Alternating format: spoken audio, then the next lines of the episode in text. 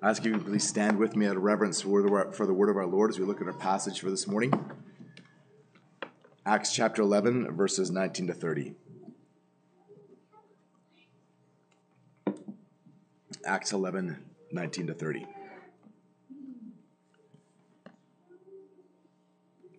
Now, those who were scattered because of the persecution that arose over Stephen traveled as far as Phoenicia and Cyprus and Antioch, speaking the word to no one except Jews.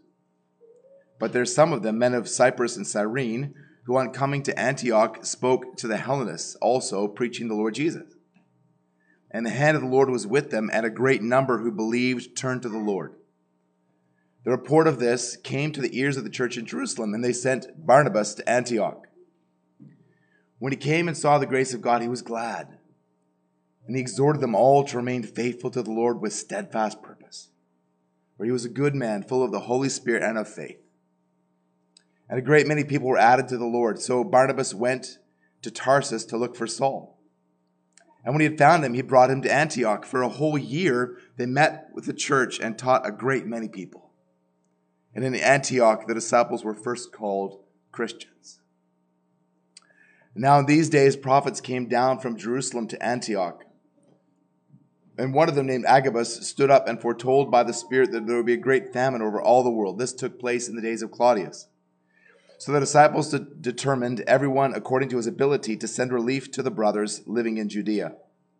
And they did so, sending it to the elders by the hand of Barnabas and Saul. This is the word of the Lord. May he write eternal truths upon our hearts for his glory and for the building of his church. Let's pray together.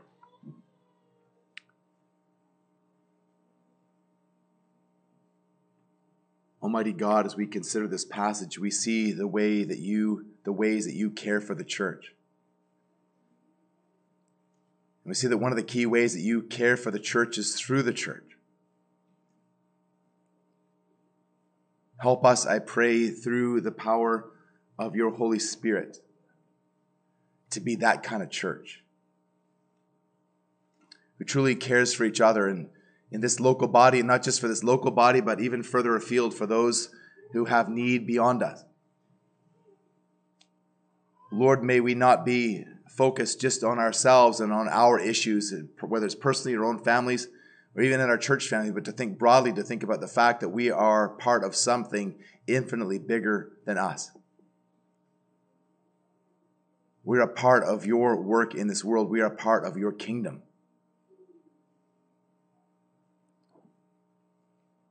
We're one with every Christian on the face of this planet. And so we praise you for this, that you have done this for us, and you're doing it in us, and you will do it through us. Strengthen us, I pray. Help us, Lord, to walk differently because of your work in us. For we pray this again for your glory and for the building of your church. Amen. Please be seated.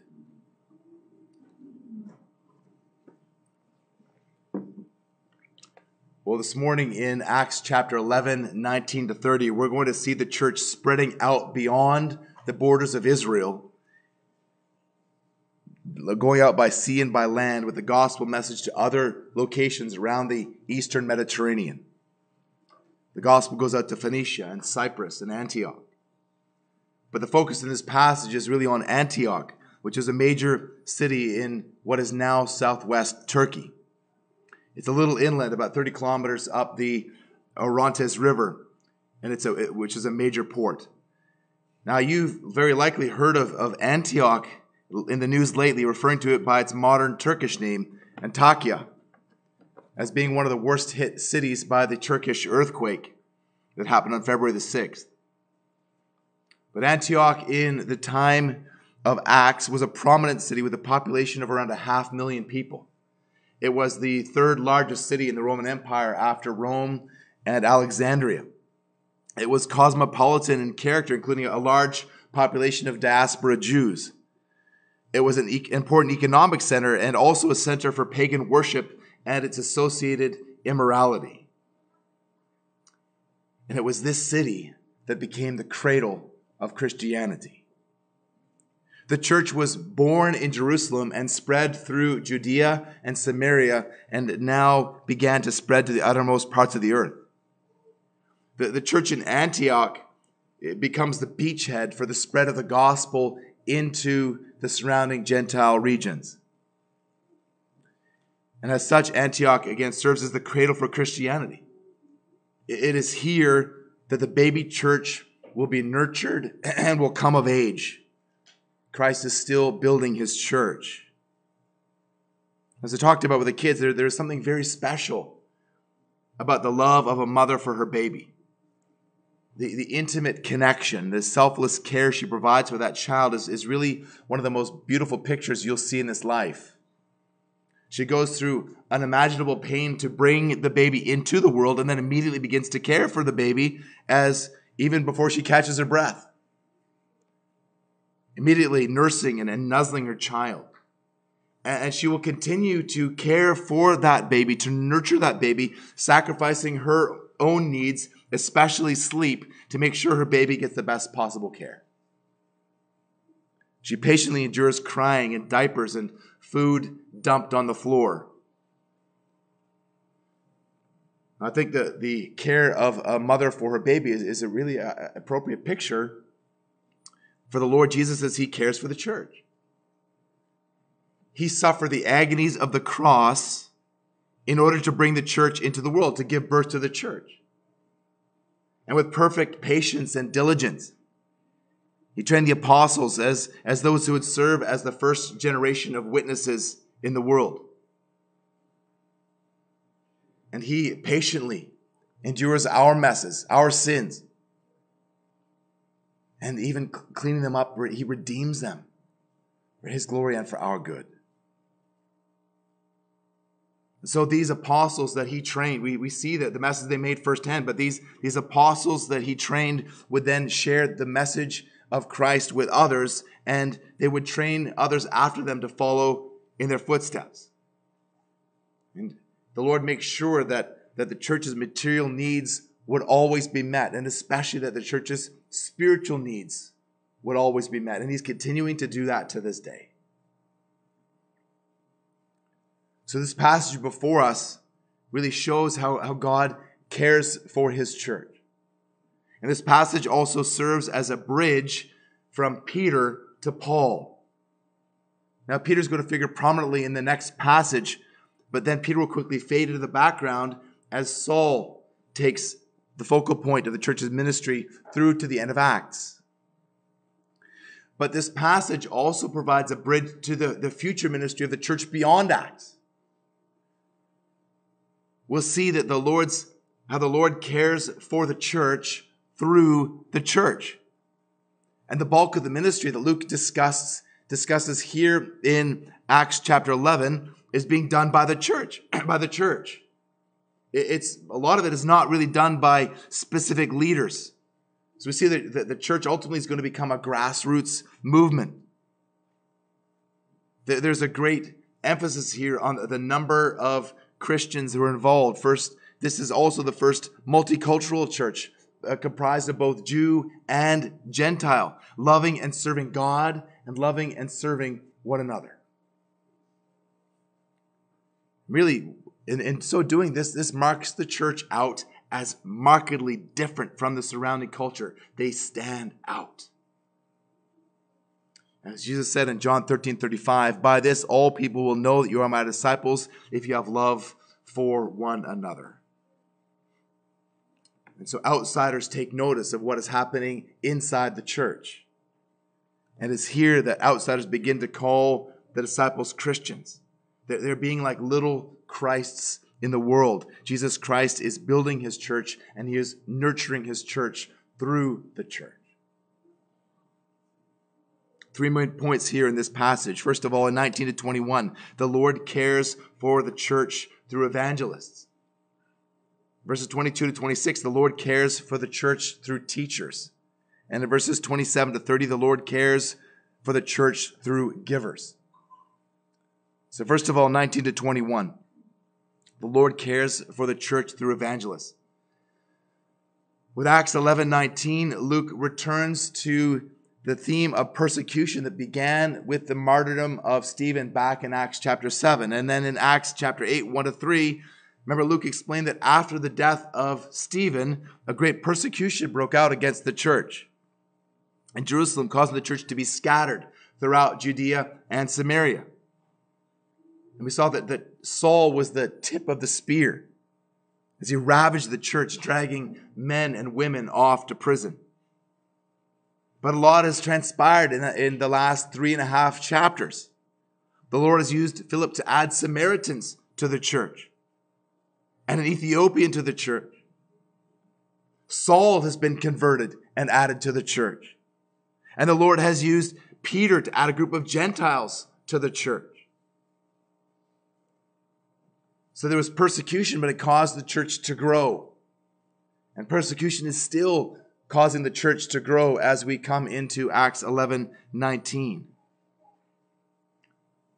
Luke now says that the church was scattered even further from that persecution. He says that the dispersed Christians traveled as far as, as Phoenicia and Cyprus and Antioch.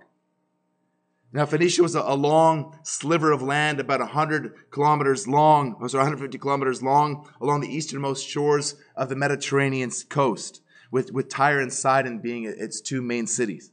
Cyprus is an island in the eastern part of the Mediterranean Sea. And Cyprus also happens to be the birthplace of Barnabas, who we'll discuss shortly. But the focus in this passage, however, is on Antioch. The dispersed Christians, as they, they went fleeing the persecution, they brought the gospel with them. And so again, we, we saw, as I mentioned a moment ago, that the church was born through the pain of Jesus Christ. And the growth in the church here in Antioch also came through pain. And that's still the case as in many regions around the world, as Tertullian is often paraphrased, that the blood of the martyrs is the seed of the church. But notice this time, different from what we've seen before, that these evangelists are not named as specific leaders, but as unnamed men and women who faithfully proclaim Christ. Again, this is a, this is a new development. Previously, Luke's focus has been on the Lord using specific leaders, especially the apostles and, and Philip, to grow the church. but now it's lay people. Now it's, it's the men and women of the church who the Lord is using. And even though Paul's ministry will be the focus of much of the rest of, of Acts. This passage again looks beyond Acts, where, where the growth of the church is really organic, accomplished through the Lord's work through the Lord's work throughout the whole body. That's how the church spreads in our culture today. Once missionaries arrive in a region with the gospel and establish a beachhead, then that beachhead becomes a place the missionaries most missionaries go as church planners. They, they establish a, a church which will be a beachhead in that region and then the gospel begins to spread. But it's not now spread primarily through the leaders in the church but the people in the church. Evangelism is not primarily the work of pastors although we are all called to be evangelists myself as well but every member of the church is called and commanded to be an evangelist. Yeah, this is, this is every member ministry, something that we'll talk about uh, again from this passage. Now, we're told that some of these evangelists spoke the word of Christ only with Jews. However, others, Luke tells us, specifically, specifically, um, sorry, there, there were Christian Jews from Cyprus and Cyrene, they also bore the witness of, we're told, the Lord Jesus among Hellenists. Now, this, this phrase here, Hellenists, we've seen this term before. Previously, Hellenists referred to Greek speaking Jews, but in the context here, it, it refers to, to, to simply to, to Greek speakers. It speaks to, it refers to Gentiles. And so there was one group that, that went with the gospel to Jews, right? They're told it was the, the word of Christ went to Jews. And notice the distinction here. Now we see these other, these other evangelists spread the Lord, the word of the Lord Jesus among the Hellenists. So why is there a distinction there? why is the focus there on, on the word of Christ and now it's, it's on the Lord Jesus? What do you think about the context here with, for these Gentiles who the, the Jews were expecting Christ? Remember, the, the Christ is the, the is a Greek translation of the word Messiah, which means anointed one. The, the Jews had been expecting the Christ. They'd been expecting the Messiah. But these Gentiles had no context for that. So the focus here was on the lordship of Jesus Christ. Now it's it's the same message. It's the same gospel message, but it's a different emphasis to these to these these different and, and varied groups of people.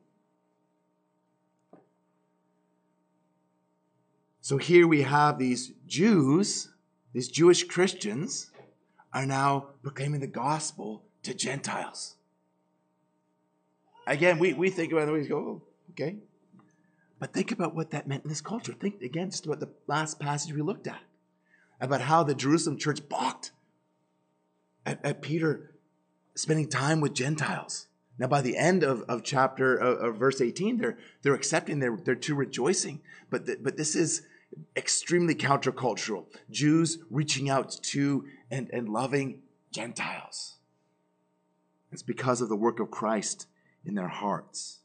It's a dramatic turn of events. We're told in verse 21 that the hand of the Lord was with them, and a great number who believed turned to the Lord.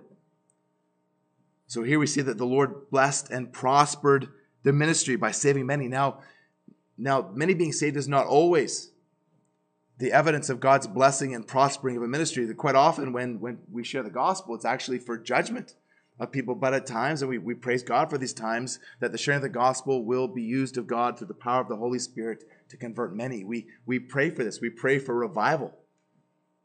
We prayed even for revival yesterday amongst the, the many unbelievers who were, were gathered for Dirk's funeral.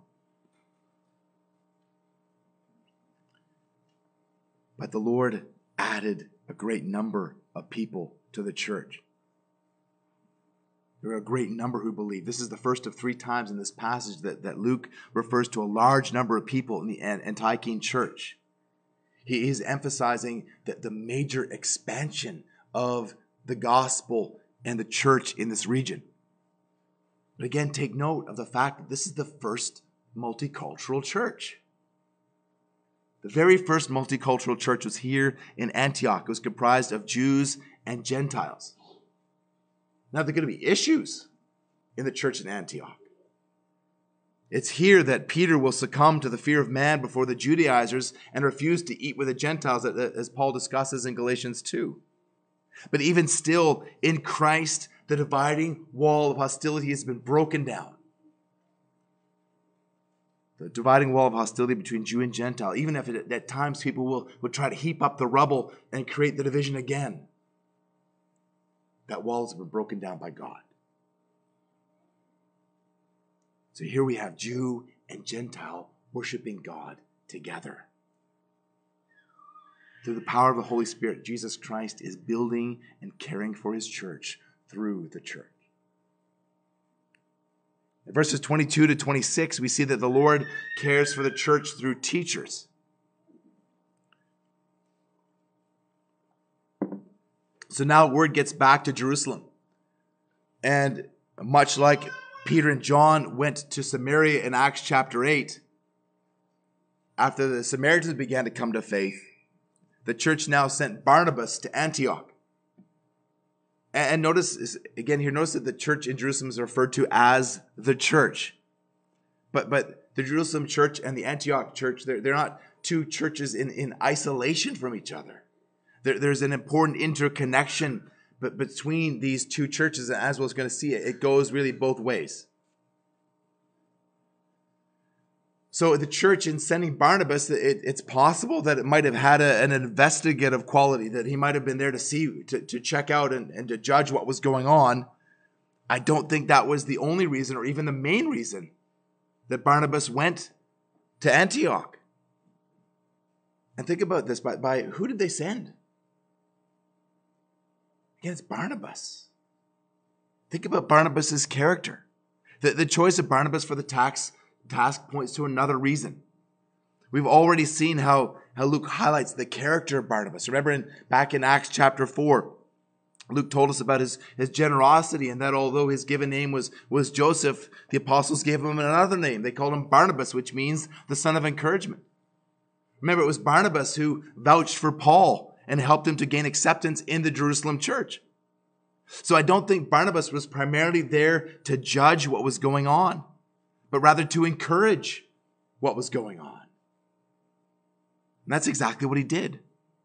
Furthermore, as a diaspora Jew from Cyprus, the very region that these events are taking place, he added to his, his suitability for the task.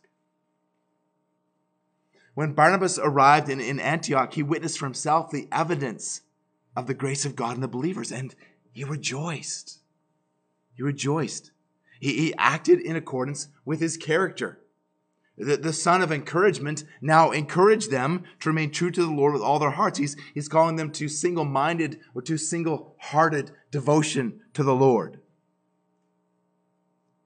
Now, as we think about, about Barnabas and, and his ministry here in, in Antioch, do you think he would have seen some things that were wrong? Guarantee it. But how does he respond? He encourages them. He encourages them. I think here it's appropriate to ask. We need to ask ourselves. I need to ask myself are, you an encourager or a discourager? An encourager or a discourager? You know, it's, it's a lot easier to, to see what's wrong in the church than what's right in the church. It's very easy to see what's wrong. Sometimes you need to look a little bit harder because you have to look quite often past the beam in your own eye to see what's right in the church, what's right in your brothers and sisters. So, by God's grace and through the power of the Spirit, train yourself to look for evidences of grace in your brothers and sisters in Christ. Seek to glorify God then by telling them that you see God glorified in their lives. It will give you and it will give them hope in overcoming their weaknesses. And when it comes to, to the weaknesses that you see in others, very likely they see them for themselves. But remember that you are not the Holy Spirit.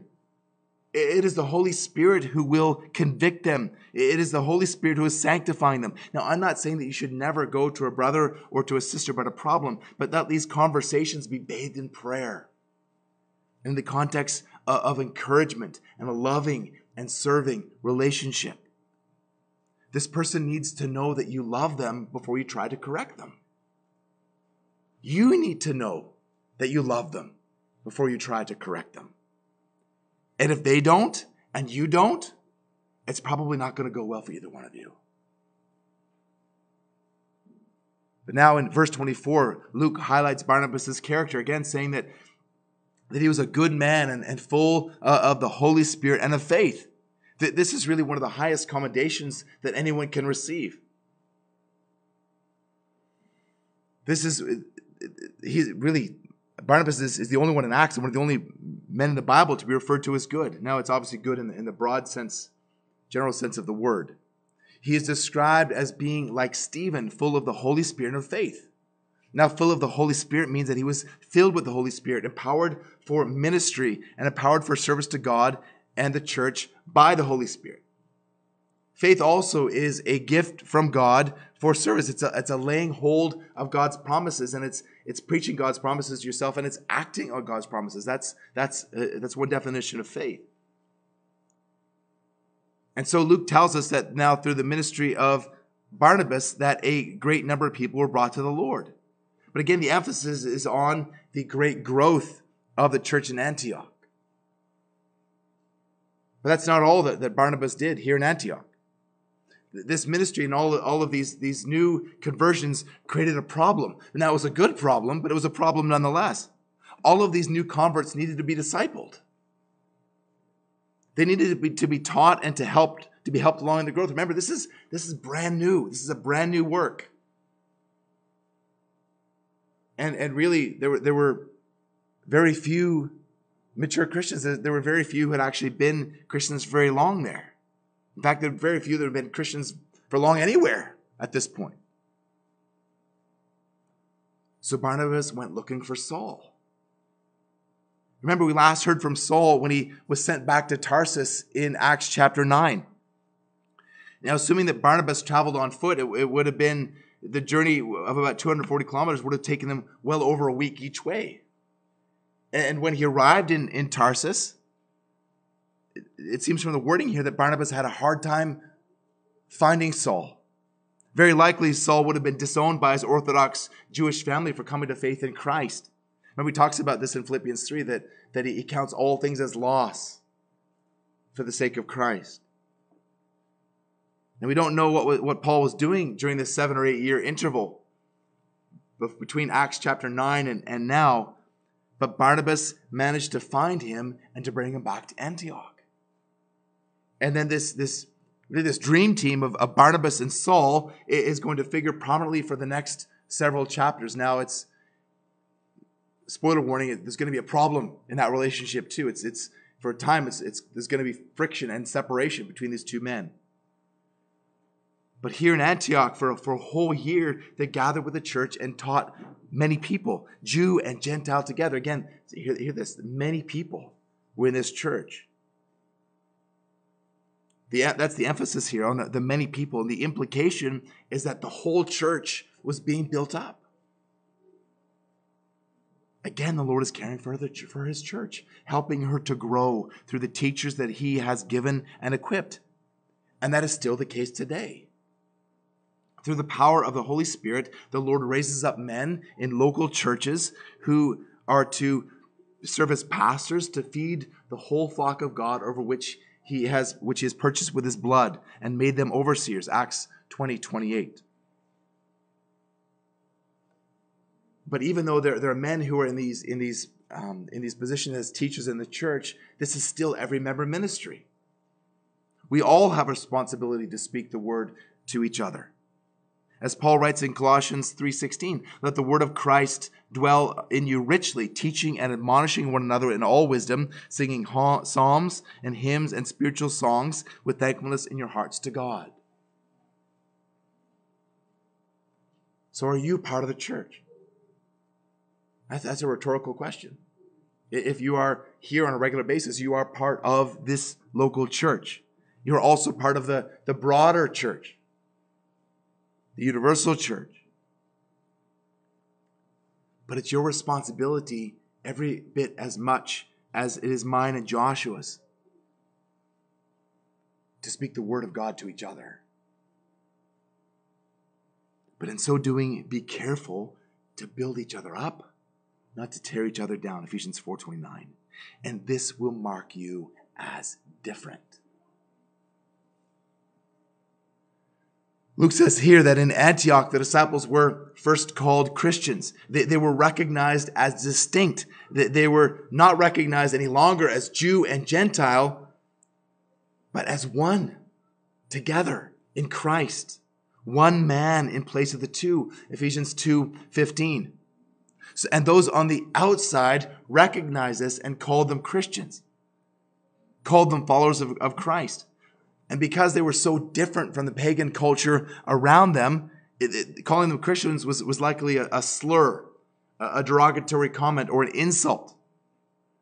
And here Derek Thomas asks, he said, if you were charged with being Christians, meaning that, that, that, that we resemble Christ, would there be evidence to convict?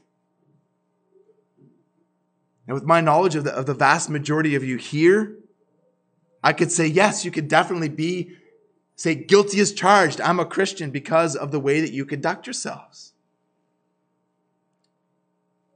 You're striving against sin. Your kindness to one another. Your humility, your, your selfless service mark you out as different.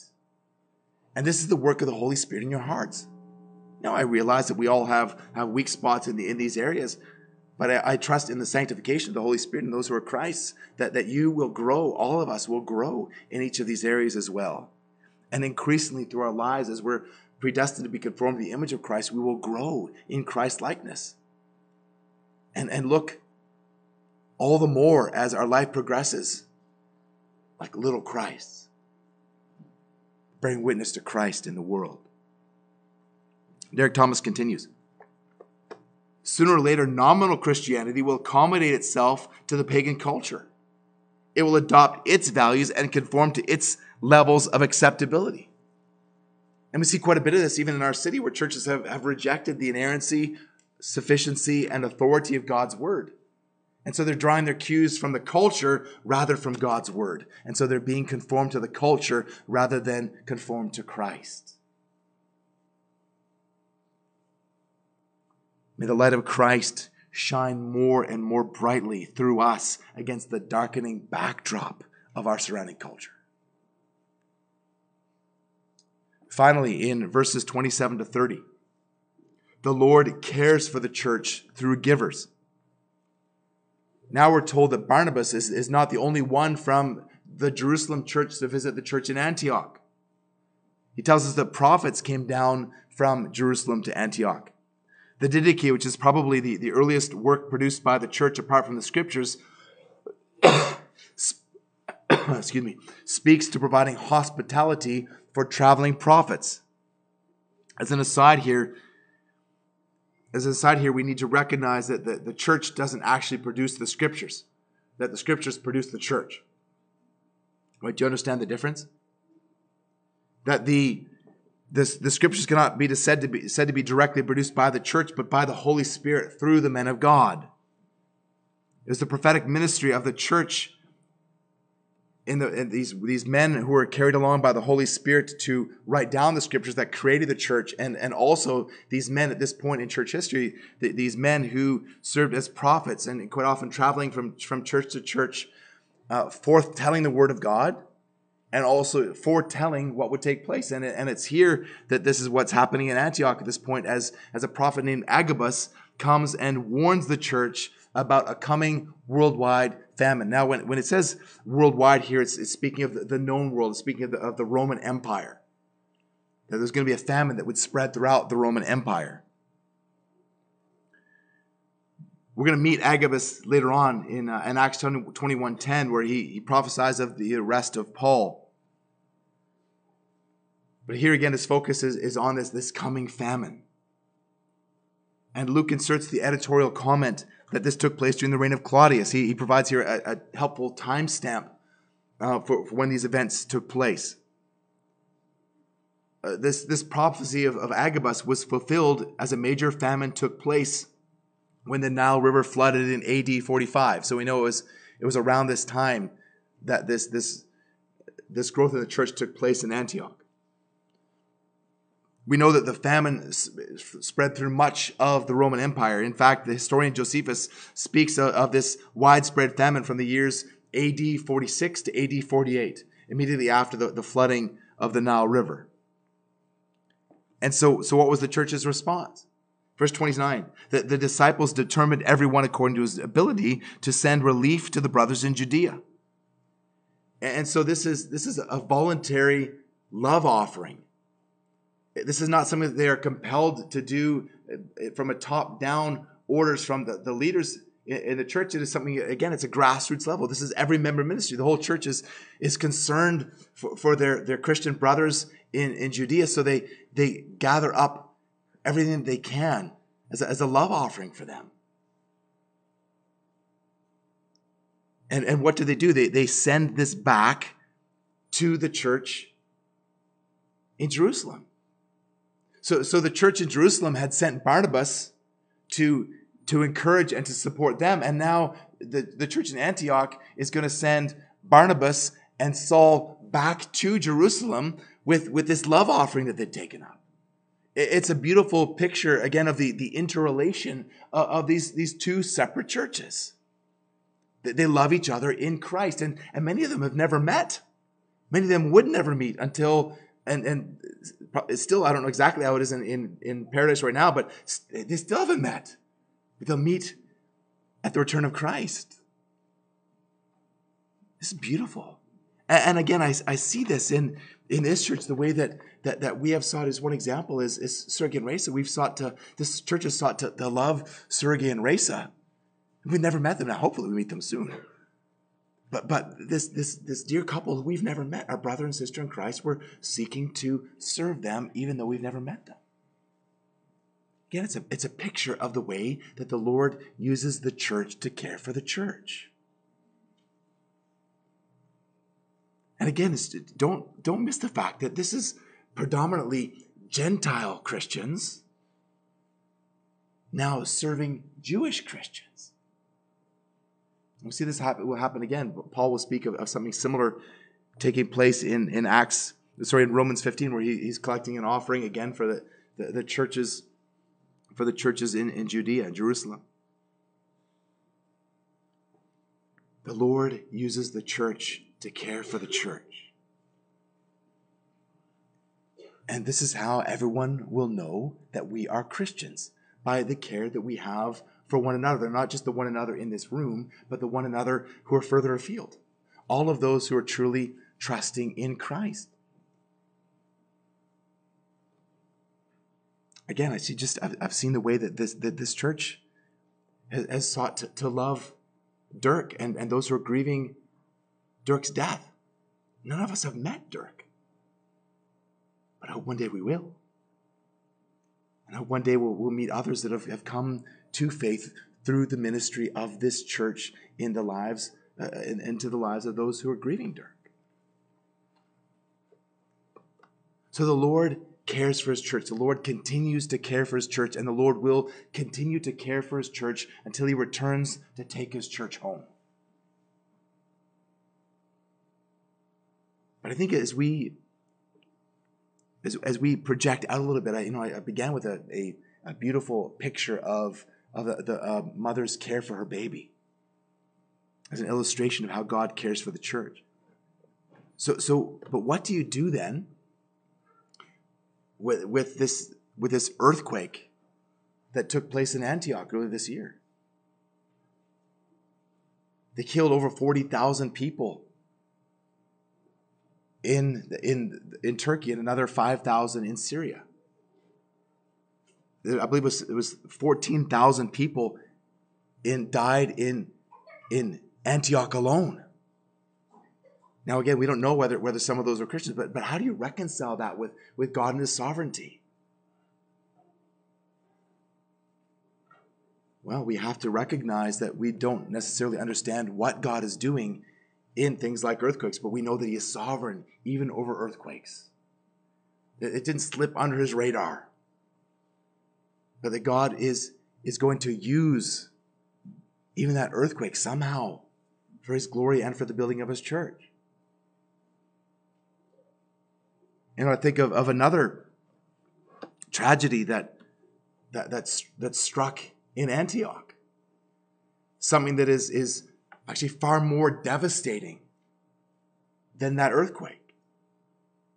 Where in the fourth century, Antioch was the epicenter of a far worse disaster the Arian heresy, the denial that Jesus Christ is the eternal Son of God, began in Antioch.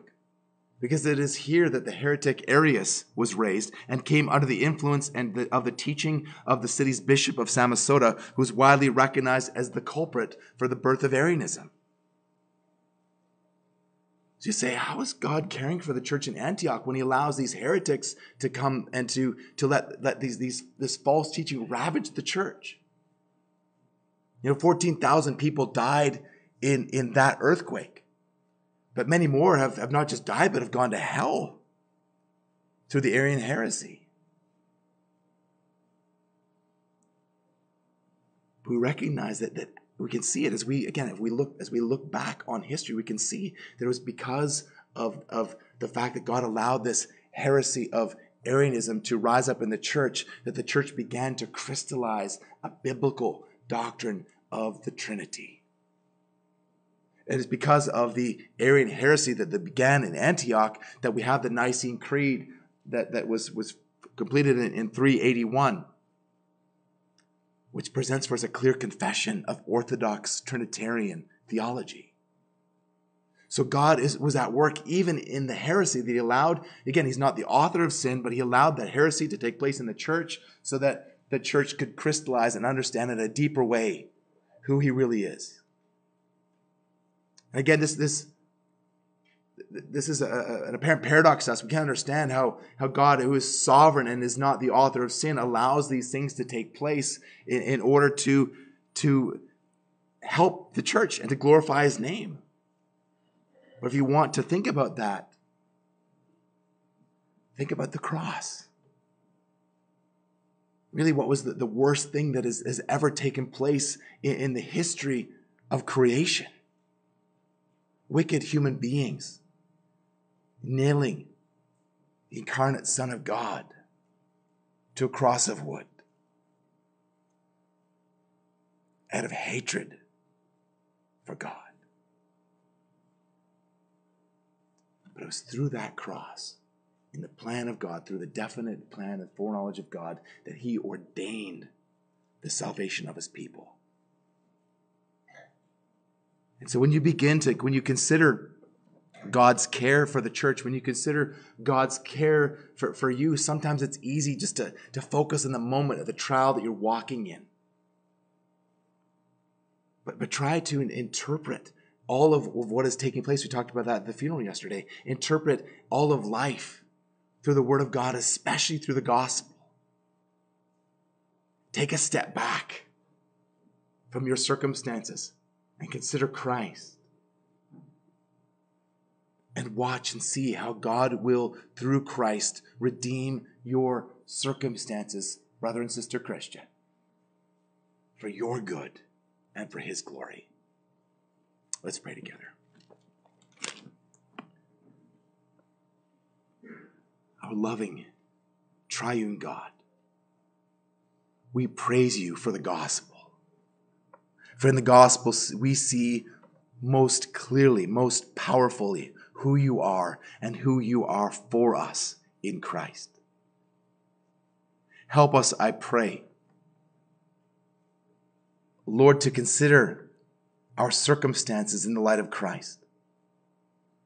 Help us to consider our circumstances in light of your care for us in Christ. Help us, Lord, I pray, to be different through the power of your Holy Spirit, to be like Christ and increasingly unlike the world. Do work in us, glorify your name in us, that your church might grow as it is built up through your care and the power of your Holy Spirit as the church builds itself up in love. Amen.